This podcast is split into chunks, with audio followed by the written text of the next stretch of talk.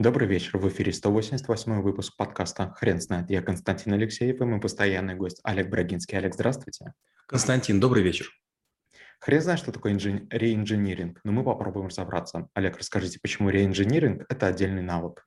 Я приведу просто при... пример, историю. Как-то я с коллегами поехал на дайвинг, на дайв-сафари в Египет. Это означает, что мы живем на яхте, примерно на неделю, и каждый день по, по 3-4 погружения делаем, кто только выдерживает. И вот среди гостей был человек э, такой известный, накачанный, такой очень симпатичный, и у него была невероятно крутая система для дайвинга. Если, допустим, у нас у всех они были арендованы, мы так или иначе кое-что с собой привезли, кое-что арендовали, у него было невероятно крутое оборудование, фонари, другие всякие вещи. Я как дайвер со стажем, конечно, облизывался. Мы начинаем погружаться, и вдруг становится очевидно, что на его систему обычные баллоны стандартные не садятся. И начинается кипиш. Вроде как, как бы человек приехал и, получается, зря заплатил деньги. Ну, ко мне подходит один из моих друзей, который меня знает давно, и говорит, Олег, ну ты же можешь. Я говорю, что? Он говорит, ну послушай, ты разберись, пересобери что-то, ты же инженер, ты же математик. Я говорю, я-то примерно понимаю, что сделать надо, но владелец этой системы потом меня убьет, он потом ее не соберет. Мне говорят, да делай, что хочешь. И я быстренько при всех пересобрал ее. Это заняло долго, не получилось. Первый раз я делал 5 или 6 попыток. В конце концов я собрал из этой системы не, некое чудовище, куда ставились баллоны. Правда, по краям висели такие страшные провода, там такие, такие ошметки. Но человек смог нырять. И в этой ситуации, получается, из того, что есть, я сделал то, что надо. Это и есть реинжиниринг. Олег, скажите, пожалуйста, какими дополнительными навыками нужно владеть для того, чтобы освоить реинжиниринг? Ну, во-первых, надо иметь навык критического мышления, потому что иногда э, вот кажется, что ничего сделать нельзя. Э, иногда у нас есть такая штука, называется она функциональная закрепленность, и мы не можем там без отвертки обойтись. Опять же, был кейс, не помню, это Кения, Танзания, а мы с коллегами поехали на, на сафари э, в парке национальном, и мы фотографировали разных животных. Носорогов, слонов, жирафов, львов, фламинго. И в какой-то момент у одного из моих коллег фотоаппарат перестал работать. Очень дорогой фотоаппарат. И мы прям сильно сникли, а он прям погрустнел. И вдруг к нам подходит э, водитель, негр, э, такой, такой коренастый крепыш, толстые пальцы, такой весь как бы не очень похожий на там, мастера, и говорит, я могу немного поцарапать, но отремонтирую фотоаппарат. Мы посмотрели и решили, что ну как бы фотоаппарат можно купить, а фотографии, ну мало ли, может потом таких не будет. Мы согласились, и он при нас вдруг достает топор, точит его там, а, там прибрежные камни, начинает откручивать фотоаппарат. Да, слегка, чуть-чуть царапает корпус по кругу, чуть-чуть. Даже стало красивее, если честно.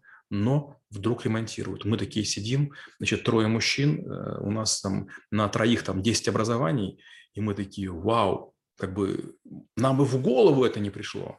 И это, конечно, очень круто. То есть обходиться а, малым, не, там, не ищи себе другое, используй что под, под рукой. Это прям круто. Олег, скажите, пожалуйста, а на тяжелом и сложном производстве можно использовать реинжиниринг? А, мой дедушка был а, начальником участка на ремонтно-механическом заводе, и он работал на станках ЧПУ ленинградских. И понятно, что до Ленинграда очень далеко, и иногда оборудование или оснастку нельзя было быстро купить или привезти. А был заказ, кажется, для индийских буровых машин. И я помню, как дедушка с э, другими э, коллегами начали из того, что есть, мастерить то, что нужно. Они взяли и разрезали несколько очень дорогостоящих инструментов. Сварили какое-то чудовище, если честно, но заказ выполнили. И к моменту, когда приехали э, инструменты из Питера, уже заказ был исполнен. Они все получили премии. И для меня это был очень такой, знаете, интересный урок. Получается, я бы не посмел а, ломать что-то, чтобы создать нехватающее, недостающее. Я бы, наверное, подождал бы. А люди сделали Франкенштейна, но справились с заказом. Такая же история у меня была тоже с дедушкой еще раньше. Я потом понял, у меня был конструктор. Он стоил 10 рублей, это дорого было. И там было много разных планочек, гаечек, винтиков. И в какой-то момент времени я пытался сделать некую машину. Я хотел сделать двигатель, который бы там мой корабль значит, э, по реке водил, и значит, я мог там как-то на веревочках влево-вправо двигать. И не получалось. И вдруг значит, дедушка заметил это, подходит и начал гнуть мои проволочки а я привык быть аккуратным. Как гнуть эти вот элементы конструктора? Они должны быть прямыми. Дедушка кое-что согнул, такую, такую конструкцию сделал, и вдруг она стала работать. И я подумал, о, какой интересный мир. Оказывается, можно брать элементы, можно их портить, и можно не что делать. И последний пример. Недавно мы с супругой строили клинику, у нас было некое длинное помещение, и я думал, что же там сделать. То есть, ну, невыгодный кусочек один есть. А потом подумал, тут теоретически можно сделать шкаф для одежды, тут для медицинских препаратов, тут для хозяйственных вещей, а тут будет жить в кавычках уборщица.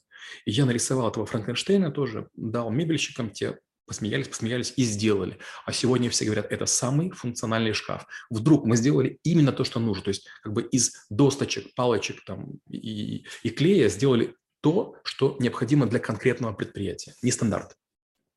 Олег, расскажите, а каких ошибок стоит избегать? Ну, в первую очередь, э, такая история вспоминается. Когда я диссертацию защищал первый раз, меня жестко порвали. На кафедре просто мной издевались, и мне сказали, что три у меня было ошибки. Первая ошибка – это говорить слово «универсальный». Вторая ошибка – говорить слово «система».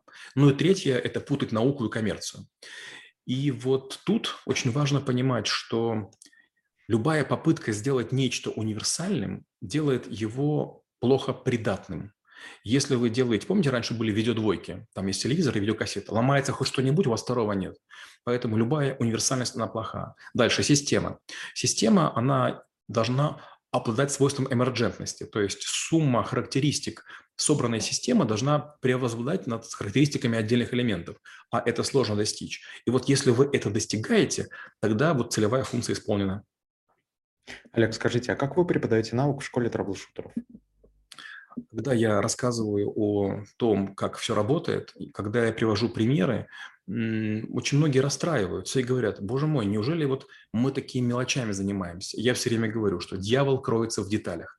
Если вы хотите делать вещи функциональные, удобные, полезные, если вы хотите создавать сервисы, которые будут людей восхищать, заботьтесь о мелочах. Крупные вещи бросаются в глаза, они всем понятны и все их используют.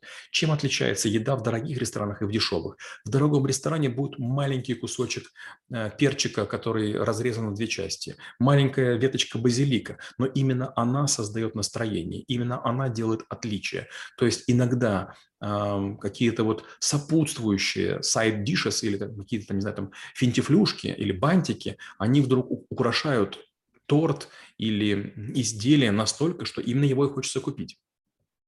Олег, скажите, пожалуйста, а на проекте вы что-нибудь ломали и не получалось ли собирать?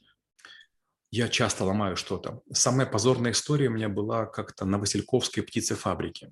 Один из моих преподавателей, которому я не мог сдать зачет шесть раз, сказал, ну вот есть там такая-то компания, ты разбираешься в компьютерах, езжай и помоги им. Я приезжаю, начинаю эту птицефабрику, и мне показывают компьютер, который я должен починить. Внимание, это оказался Xerox. И я понимаю, что как-то надо что с этим сделать. И мы с коллегой Женей Краштаном разобрали это устройство на гигантском полу, разложили все элементы. Мы не нашли поломки.